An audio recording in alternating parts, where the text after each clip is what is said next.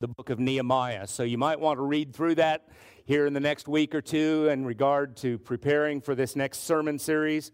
Uh, but I would encourage each and every one of you to be there. By the way, um, how many of you know a single parent? Good. Well, listen, we have Single Parent Care Day coming up. Steve already announced it, but Brenda has the invitations. This is by invitation only. Uh, you give an invitation to that single parent that you know, they respond, and then they can come on July the 20th to, to be a part of this wonderful day. But we only have a limited number of invitations. So if you haven't gotten one for that special single parent yet, do so today. I'm sure Brenda will help you out, out at the Welcome Center if you need one. So turn with me in your Bibles to John chapter number 8. The Gospel of John chapter number 8. And this is a very familiar story that I'm going to share with you from Scripture this morning as we close out this sermon series that we've entitled Fans or Followers. And I've entitled this closing message, I Don't Want to Be a Pharisee. John chapter number 8. Actually, you need to, for the context, you need to need to go back to to verse number. Well, let's just start. We'll just start with verse 1. They each went to his own house, but Jesus went to the Mount of Olives. Early in the morning, he came again to the temple, and all the people came to him, and he sat down and taught them. The scribes and the Pharisees brought a woman who had been caught in adultery, and placing her in the midst, they said to him, Teacher, this woman has been caught in the act of adultery. Now, in the law, Moses commanded us to stone such women. What do you say? This they said to test him that they might have some charge to bring against him. Jesus bent down and wrote with his finger on the ground.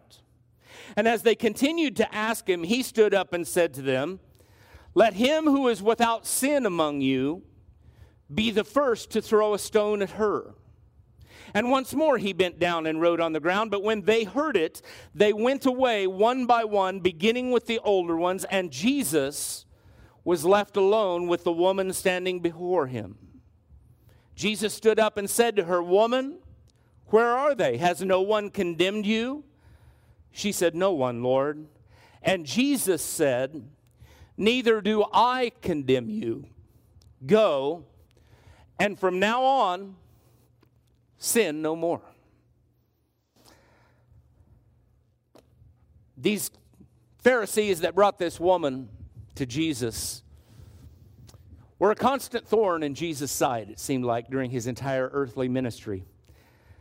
But the truth about Pharisees is that they were a group of people whose heart desire was to, to please God by honoring all the rules.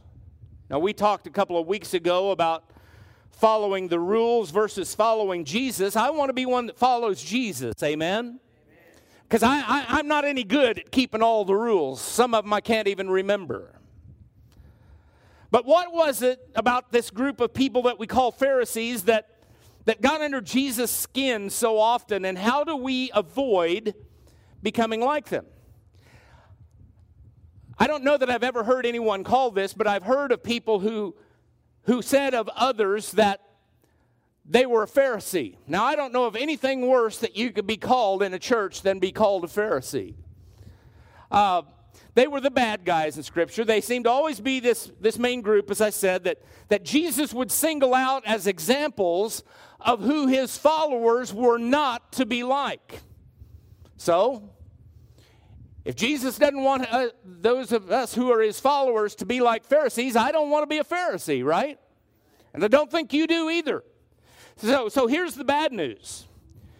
According to Scripture, if we're not careful, we can become just like the Pharisees were. Found a list of danger signs to know whether or not you've become a modern day Pharisee. I'll just share a few with you. The first one, you might be a Pharisee if everyone outside your immediate circle and most within it are wrong. Let that sink in a little bit. You might be a Pharisee if God's still small voice sounds exactly like yours. You might be a Pharisee if you know the Word of God, but you don't know the God of the Word. Ooh. See, back in the days of Jesus, these were the bad guys. And Jesus was always upset with this group of people that we call Pharisees. And I, again, I don't want Jesus upset with me, amen. I want to be a follower of Jesus. I, I want to, as we talked about last week, pick up my cross daily and follow him I, eh, because here's my goal. You've heard it before. I want Jesus to look at me on the day of judgment and say, Well done, good and faithful servant. I want to do what Jesus wants me to do while I'm still here. Amen? The Pharisees of Jesus' day had started out as a group wanting to please God. They, they originated clear back in the Old Testament, and, and, they were a sect that began in a day when, when Israel, the nation of Israel, was tainted with, with immorality and unrighteousness. And, and the nation really needed someone to stand in the gap so that they would remain God's chosen people. The Pharisees were the ones who stepped up to fill that need. And in that era, where, where many Jews had abandoned all the Ten Commandments, all of the laws of God, the Pharisees, they, they became kind of like prophets to the people of Israel, and they, they pointed people back not only to the law of Moses, but obedience to the will of God. Their deepest desire was to obey every one of God's commandments to the letter. And if God, the problem was that if God wasn't clear enough on what He wanted them to obey, they started creating a whole bunch of new commands so that they'd make sure they didn't miss anything. So much so that by the end of the New Testament, and I'm never sure on the exact number of this, but I can give you a ballpark figure. Instead of just the Ten Commandments, they were demanding that everyone follow 680 some commandments. That's how many were added to. And as I've said many times, I couldn't even remember 680. How about you? And they knew that. They knew that not everyone could obey every one of those commandments, so they had become a very exclusive group of people. As a matter of fact, they looked down their noses at anyone who wasn't doing as good a job of obeying all those rules as they were. And then Jesus came along. And, and Jesus began to see some things in their lives that pointed to their hypocrisy. And, and, as I read about Pharisees, they were the equivalent of what we know to be midi modern day churchgoers. Churchgoers who want to, to please Jesus. They were the religious people of the day. They took their faith very, very seriously. But here's the problem. And it was a problem then, and it's still a problem now. Anytime that people take their faith seriously, they can step over the line from pleasing God into disobedience by becoming like a Pharisee, and we need to be careful that we don't do that as well. Again, let me stress the Pharisees didn't set out to, to make God angry. It wasn't like they woke up every morning saying, I'm going to make Jesus mad today. That's not what they were doing. Uh, they, were, they made him angry, but not because they, they weren't, they were trying to do their very best, and, and their very best had gotten them so tied up that they, they couldn't accept people who were hurting, much like many of us. So, what, what had they gotten so wrong that made Jesus furious with them? Well, my message for today points out three of the traps that warped the Pharisees' thinking and traps that can make us like modern day Pharisees. I'll give them all to you first, and then I'm going to come back and talk about each one of them. The first one is that rules became more important than people. The second one is that their agenda became God's agenda, at least in their own minds. And the third one is they believed that their personal sins could be covered up as long as they kept their rules. So, again, let me take each one of them in order and we'll talk about them. The first trap, as I said, that warped the minds of the Pharisees was that they saw their rules as being really important, and in so doing, people became unimportant. You see, when the Pharisees brought this adulterous woman to Jesus that we read of in John chapter number 8, they didn't care about this woman. A rule had been broken, and in their minds, this woman needed to be exposed as a rule breaker. And the reality is, they didn't even have any intention of stoning her, as they said. She's just a prop for something much bigger that they're wanting to accomplish. And uh, you see, even if they'd wanted to stone her, they couldn't because they were under Roman rule, and only Rome could give a, a death order. And so uh, you, you, you, only have to look at the crucifixion of Jesus to see that. Whose approval did the Pharisees and, and, and the teachers of the law need in order to have Jesus hung on the cross? Remember, they had to go to Pilate, the Roman governor, to get his permission. And, and so in verses 3 through 5, we're told that they brought a woman who'd been caught in adultery and placing her in the midst, they said to him, speaking to Jesus, Teacher, this woman has been caught in the act of adultery. Now, in the law, Moses commanded us to stone such women, so what do you say? Now, with that question, they reveal what their true intentions were. When, they, when the Pharisees brought this woman to Jesus, again, she's only a tool. She's an object lesson that they were wanting to use in order to get at Jesus because their hatred of Jesus is what is driving them at this point in time. And then verse 6 says exactly what they were doing. They said this to test him, that they might have some charge to bring against him. So let me break down, the entire scenario for you. The Pharisees were right in their accusation of this woman. She had been caught in adultery. The law of Moses did decree that she should die. And every Jewish rabbi, including Jesus, knew that. So if he was truly a rabbi, he would have known that the penalty for a woman being taken in the act of adultery was to take her outside of the city gates and stone her to death. But like I said earlier, when, Roman, when the Romans conquered Israel, they took the power to execute wrongdoers away from the Jewish leaders. So, in order to punish sinners, Jews had to get permission. So, what was their motivation then? Well, first, if Jesus said the woman should be stoned, then the Pharisees would run to the Roman governor and say, Jesus is trying to undermine the authority of Rome and condemn a woman to death. Secondly, if Jesus said she couldn't be stoned because of the Roman law, then the Pharisees would have accused Jesus of being an agent of Rome, and everybody hated Rome. It was one of those things where they were trying to put Jesus into a place where he couldn't win or lose. And they wanted to trap him to bring some kind of charge against him. And since Jesus was a teacher of the law of God, they could have condemned him if he'd have told them, No, we're not going to stone her. Uh, they could have said, Well, you're not obeying the law of Moses then. So again, Jesus couldn't win for losing. But they thought that it was the perfect trap for them to catch and discredit Jesus. This woman's just a tool. They didn't care about her, they didn't care about Jesus. In their minds, both of them had broken their rules, and therefore, both Jesus and this woman needed to be eliminated. Now, again, when you begin to love rules more than you love people, you risk becoming a Pharisee. You know, I've seen churches where that's happened. As a matter of fact, I grew up in one. But I can tell you it's not going to be a problem here at Trinity Faith. And do you know why? Because myself, along with the leadership of this church, understand that while there are rules and those rules are important, people are more important. I was hoping that would get an amen, but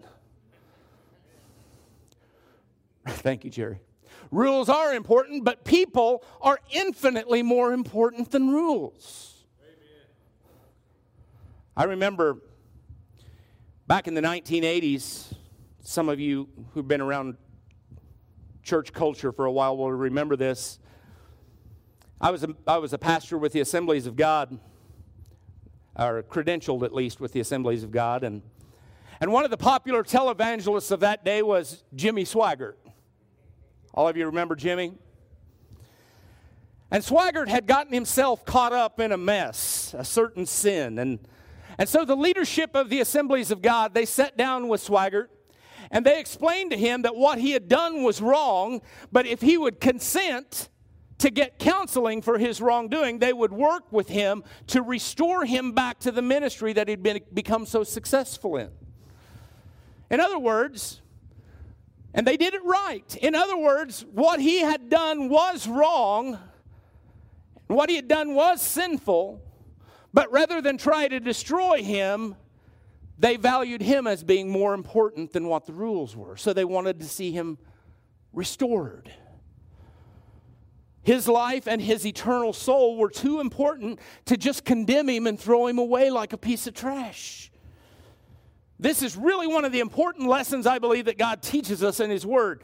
2 Peter chapter 3 verse number 9 the apostle Peter says it this way, "The Lord, and I'm thankful for this, is patient toward you."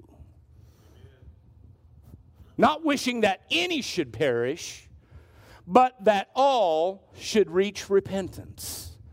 How many of you are thankful for that this morning? So, the first thing that tripped up the Pharisees was that they loved the rules more than they loved people. Rules were important, people weren't. The second trap that warped the thinking of the Pharisees was that their agendas became God's agenda, at least in their minds. You need to understand these Pharisees saw Jesus as being an enemy of their God. Their God was on their side, so therefore, anyone who was opposed to them had to be opposing God. Now imagine that. They're talking about the Son of the living God. We know that Jesus was the Christ, the Messiah, the Son of God, right? But their agenda was so important that they put Jesus in a place of being opposed to God. And their thinking was so captivated by it that it became a trap. I once had a man in, in leadership position in a church where we pastored, had a similar mindset. Um, and I want to be careful how I say this because I don't, I don't want to sound critical anyway. I just want to give you the facts. This man's agenda was to control any and everything that was done in the church. He was the chairman of the board. His wife had been elected the church treasurer for the church. He was also outside of the church, this, and I don't know what they call him, so I'll just say it this way. He was a high ranking poobah in the Freemasonry. okay? And without getting in, going any further into that, if you've ever researched the inner workings of, of Freemasonry, control is a huge part of their agenda, but that's a story for another sermon. But this, this church leader had the mindset that if he saw something as being moral or true, then God automatically did too. And the other side of the coin was if he saw something and thought that it was immoral, then surely God must think it's wrong. So it created a problem.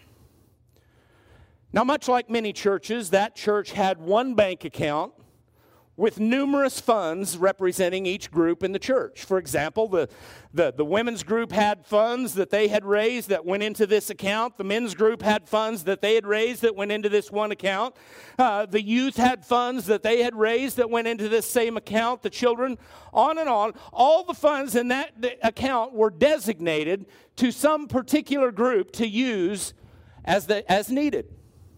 So, Brenda and I took the youth to Dallas to see a Dallas Mavericks basketball game and to, to eat at the Hard Rock Cafe in downtown Dallas.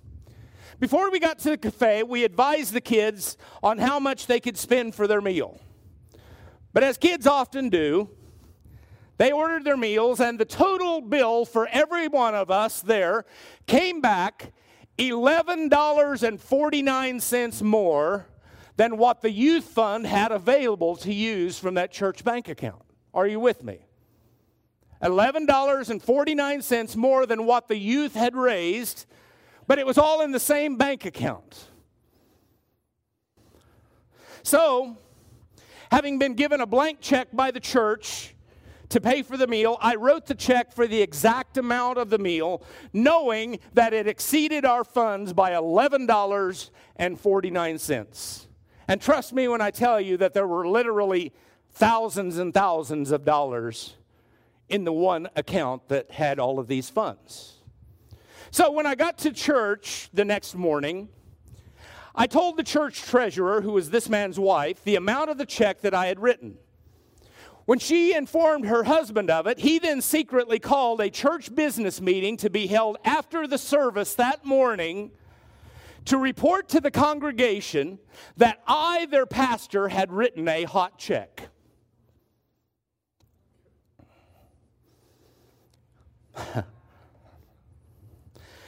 now, in order to appreciate what I, or in order to unappreciate what I just said, you see, for several months I had sensed that that I was in the way of this man's agenda, his agenda of controlling every aspect of the church. And so he saw this, me writing a check for $11.49 more than what the youth had available. He saw it as an opportunity to shame me into leaving as pastor. Or even better yet, maybe the church membership would ask me to leave because I'd done what I had done. Well, long story, much shorter. Everyone in the church knew that it wasn't a hot check that I had written. It was just a small amount over the funds that the youth had raised. Now, let me answer the question that's in your mind. Why did I write the check for $11.49 more than what the youth had available? Because I wanted to watch the Dallas Mavericks instead of washing dishes.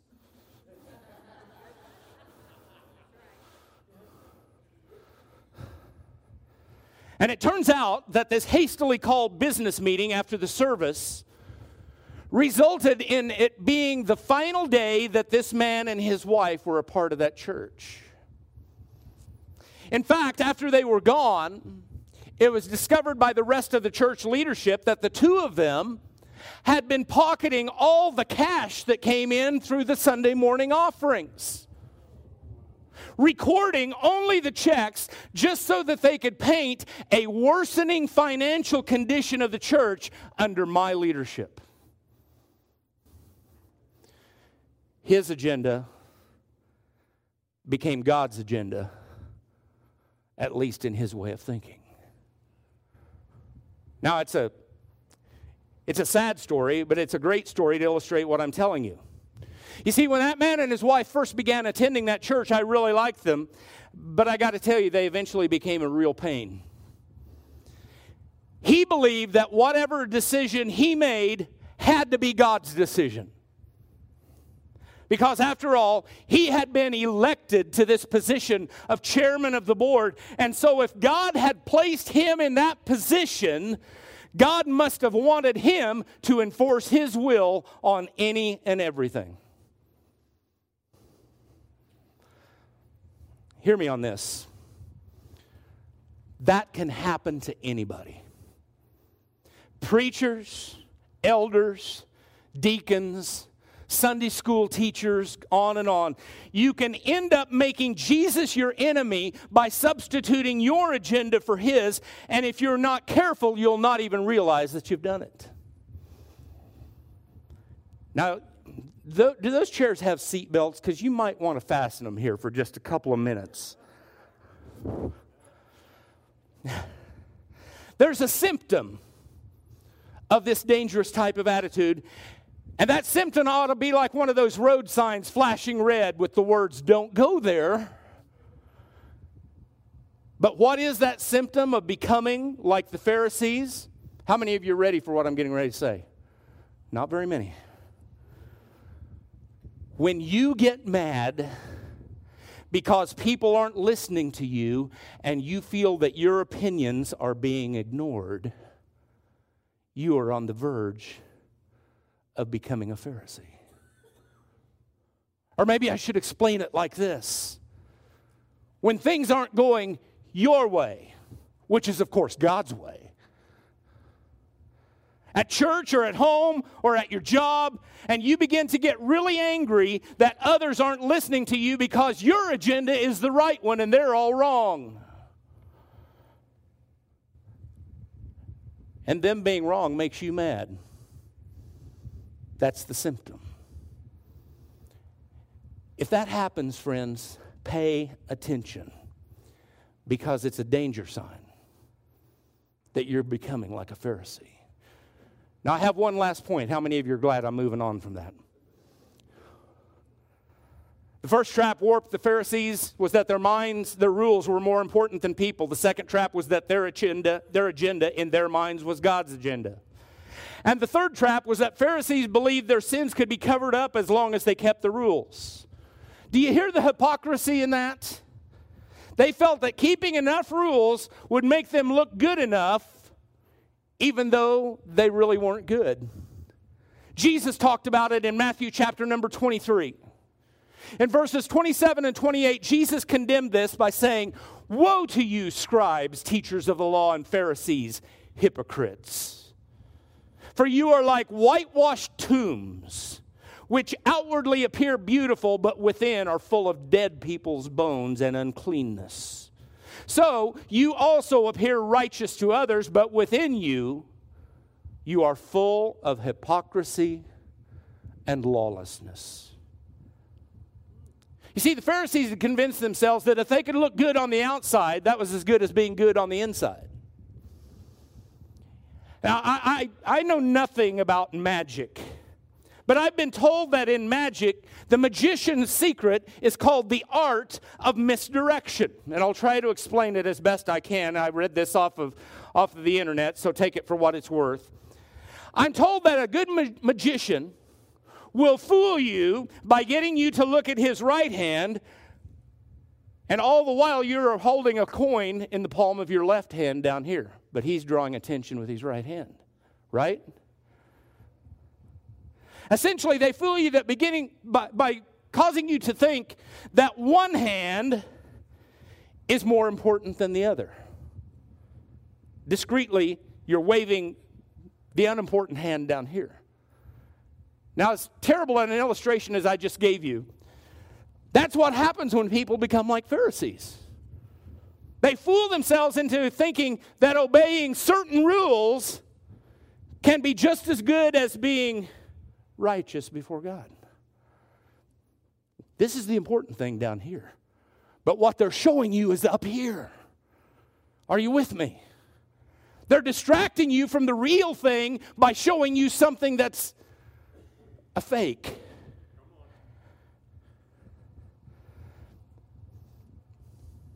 I've heard a lot of churches, not this one, where the churchgoers do what a lot of other worshipers do after church. What do we do after church? A lot of us go out to eat, right? But oftentimes, once they get to the restaurant, they're rude and selfish to the waitresses.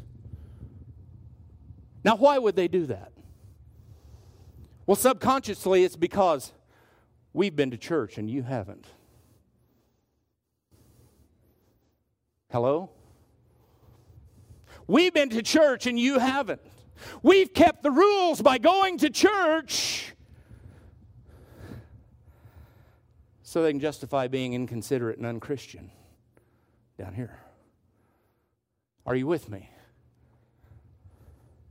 Their rule keeping offsets their sinfulness, and they feel justified in their actions.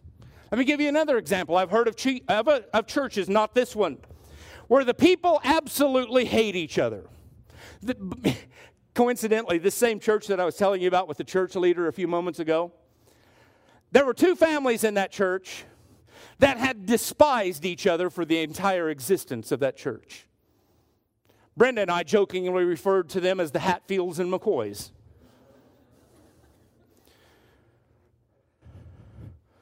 One family would only associate with the other family only when absolutely necessary. When they weren't around the other family, they'd talk about the other family. They did not like each other. and uh, I don't know that it was this severe, but I've, I've heard of churches where people like those Hatfields and McCoys would, one group would sit on one side of the church and the other group would sit on the other. But here's the problem. You know what they would do every once in a while on Sunday? They would all gather around the table of communion as a church body. It's okay to be filled with hatred and bitterness in their mind because they've kept the rule. They've obeyed Jesus by taking of the Lord's Supper, but they didn't have a good word to say about each other. I think I had that opposite. They did the communion, but they didn't have a good word to say about each other. The art of misdirection. Keeping the rules, drawing God's attention, obtaining God's blessings, while their sinful behavior is done on the side where surely not even God could see it. Wow. What blindness. He does see it. 1 Corinthians 13 talks about this same kind of Pharisaical symptom. It's the familiar chapter to many of you. Paul says in verse 1 If I speak in the tongues of men and of angels, but have not love, I am a noisy gong or a clanging cymbal. And if I have prophetic powers and understand all mysteries and all knowledge, and if I have all faith so as to remove mountains, but have not love, I am nothing. If I give away all I have, and if I deliver up my body to be burned, but have not love, I gain nothing. Now, you want to see how this works in practical terms? If I can speak in the tongues of men and angels, but have no love in my heart, what am I? Nothing. If I go to church every Sunday, but don't show love, I am nothing.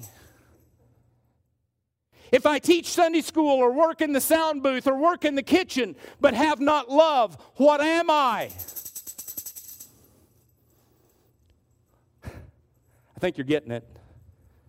If I give all my money to the poor but really don't love people, what am I?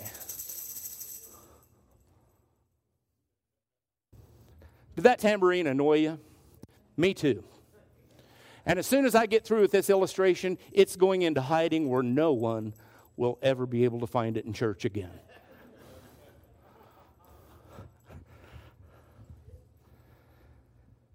You see, the tambourine has the annoying sound like that of a noisy gong or a clanging cymbal. That's what Paul is trying to get across to us here in 1 Corinthians 13. If you get everything else right, if you have all your Christian ducks in a row, but you don't have love for others, you are nothing. You see, people who try to live by the rules think that they can get God's attention by keeping the rules, again, up here, but they don't realize that God can hear the rattle of sin that they're trying to hide.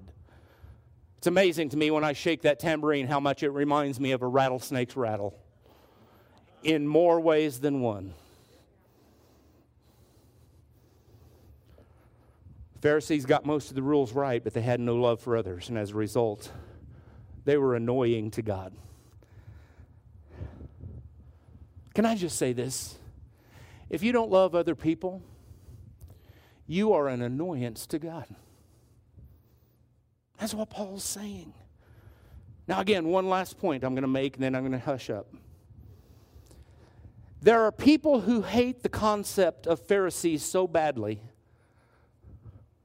and, and, and trying to avoid ever becoming like a Pharisee that tragically they go too far in the other direction, if you know what I mean. Uh, they, they, don't, they don't like this idea of a morality police. And so they, they want to get rid of all the rules so that they can never be accused of becoming like a Pharisee. It offends them when people stay, take a stand for morality and make them feel uncomfortable in their sin. Now, again, this is the opposite side of the coin that, from what we've been talking about. For example, they get upset when a follower of Jesus tries to explain why, uh, why abortion or homosexuality are wrong. They don't like to be put in a box. So they'll quote Jesus and they'll say something like, Judge not, lest you be judged. Let me tell you something, friends. They'll also quote Jesus from the same passage that we read this morning. Let him who is without sin among you cast the first stone. They're trying to suggest that Jesus never taught us to judge sin. Wrong. If it's sin, it's sin. And it doesn't matter whether you're okay with it or whether you believe it. If the Bible says it's sin, it is sin. And it doesn't need to be judged because it's already been judged in the Word of God. It says that it's wrong. They're trying to say that Jesus taught us to never judge anybody, that we're to take us, we're never to take a stand against some of the things in this world because they don't like morality police. But friends, you read the Old Testament. See what the Old Testament has to say. That's exactly what the prophets of God were. You take prophets like Isaiah and Jeremiah and Hosea and Malachi. They were telling, all of them were telling the people what their sins were, and they were warning them that in order to escape the judgment of God, they needed to turn away from their sin. But unlike Pharisees of the New Testament, the prophets of old really took no pleasure in confronting sins of the people, declaring God's judgment. Jeremiah himself was called the weeping prophet. Do you know why he was called the weeping prophet? Because it hurt him so much to have to face people with their sins. He and the other prophets were repeatedly warning the nation of Israel of God's coming wrath, but they didn't find any pleasure in those warnings. And you contrast that to the New Testament. The Pharisees of the New Testament would tell you in no uncertain terms that you are going to hell, and it was easy to see that they were glad that you were going to hell. I read the true story of a woman who was walking out of church with her four year old son, and he said, Mom, I'm not going to sin anymore. She said, Well, that's nice. Why have you decided to not sin? And he answered, Jesus said, if you don't sin, you can throw the first stone. I want to throw the first stone. you see, that little boy wanted to take, he, he wanted to take pleasure in casting stones, but Jesus didn't. Do you understand that the only sinless one standing in that circle in John chapter number 8, a Pharisees and adulterous woman in the presence of Jesus, the only sinless one in the circle was Jesus. The only one. And he chose to not throw a stone at her. Why? Because he loved her. Because he loved her. Notice what he says to the woman. He said, Woman, where are you, your accusers, or where are they? Has no one condemned you? And she said, No one, Lord. And Jesus said, Neither do I condemn you. Go, and from now on, sin no more. Jesus said, I will not condemn you. Jesus didn't come to condemn anyone. You, you've heard of John 3 16. For God so loved the world that he gave his only begotten Son, that whoever believes in him would not perish but have everlasting life. And even better one is verse 17, or equally as good. For God did not send his Son in the world into the world to condemn the world, but that the world through him might be saved. Condemnation is not the path to go. Jesus didn't come to condemn us for our sins, He came to stand in the gap and take our place on a cross. You see, friends, there is a rule, and it applies to every one of us. The wages of sin is death. Romans 6:23. The sinful must die. Every one of us before Jesus and after Jesus have sinned and someone had to die to remove that sin and so Jesus died in our place. It's just the oddest thing, though, in this story. Compared to all the other stories about Jesus and his encounters with sinful people, there's one thing that really jumps off the page at me as I look at John chapter number 8 and the story of the adulterous woman. It's the only place in all four Gospels where Jesus did not tell someone that their sins were forgiven. Every other place he would say something like this Go in peace, your sins are forgiven, right? He didn't say that to this woman. This time he tells this woman, Go, and from now on, sin no more. Why didn't Jesus tell her that she'd been forgiven? Because she hadn't come to Jesus for forgiveness. She'd been dragged there against her will. In her heart, she was an adulteress and she was destined to go to hell for her sins. But Jesus' words were, in essence, telling her to leave that life. Leave that lifestyle of sin. Repent of what she'd been doing and stop doing it. Why?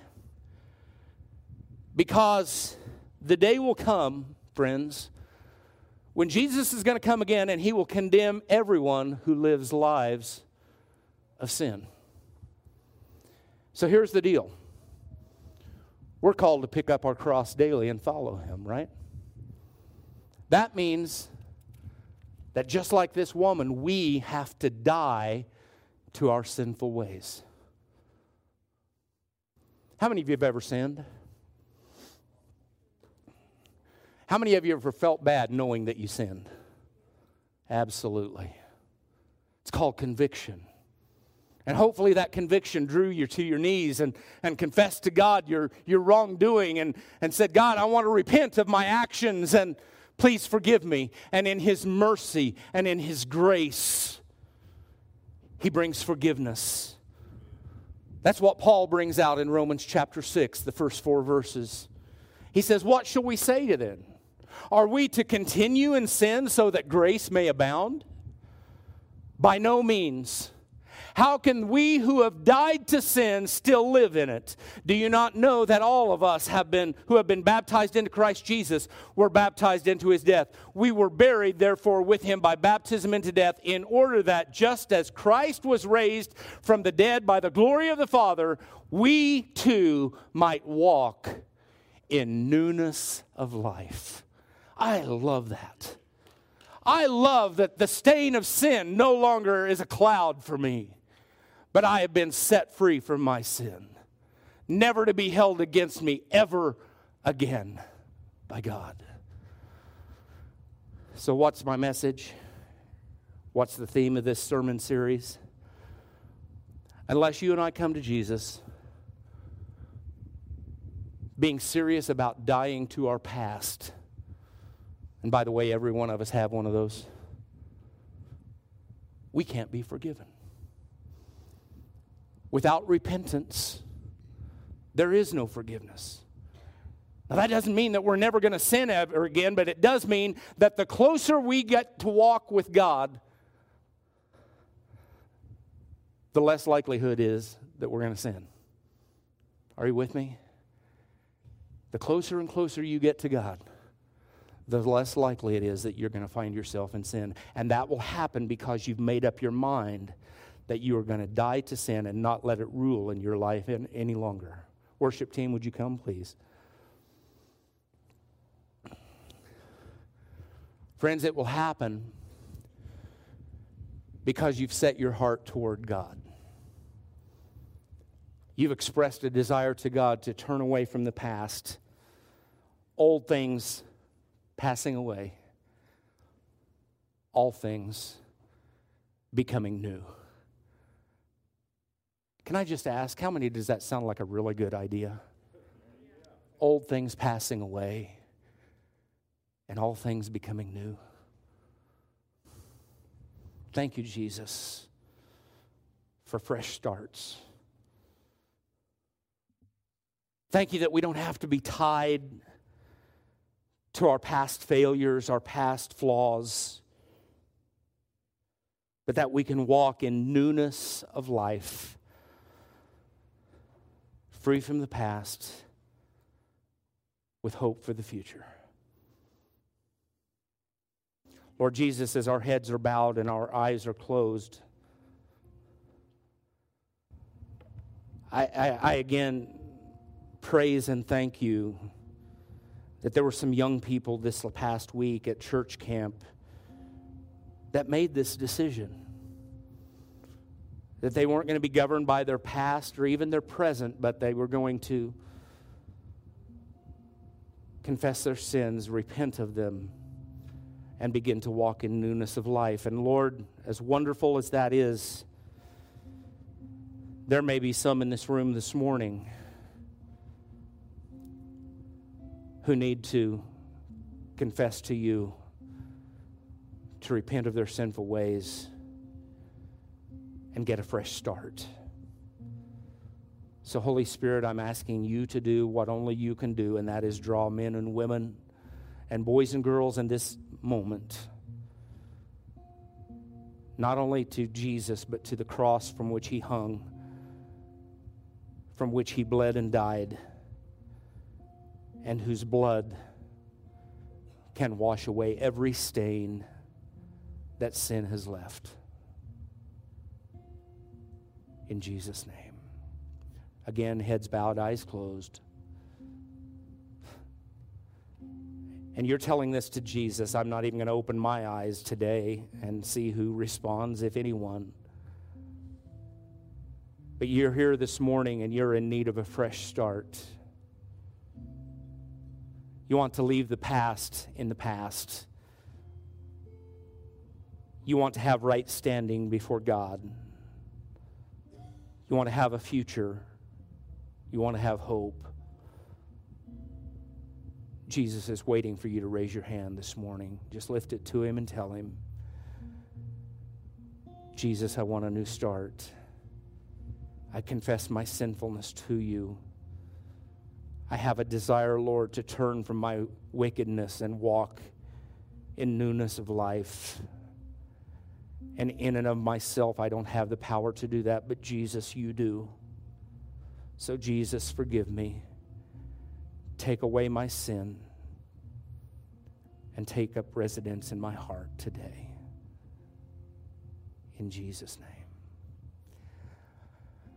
I'm confident this morning because I, like many of you, have experienced this. That when we make a request of Jesus, much like the one I just asked those who might have raised their hands to make, to confess their sin, repent of their wickedness, and walk in newness of life, ask Jesus to forgive them of their sins and to give them a future and hope, I'm confident that Jesus has enough power to do that. Amen? How many of you have experienced the fact that Jesus is enough to give you a future and a hope? Let's stand to our feet and sing with Jacob a song that we sang earlier.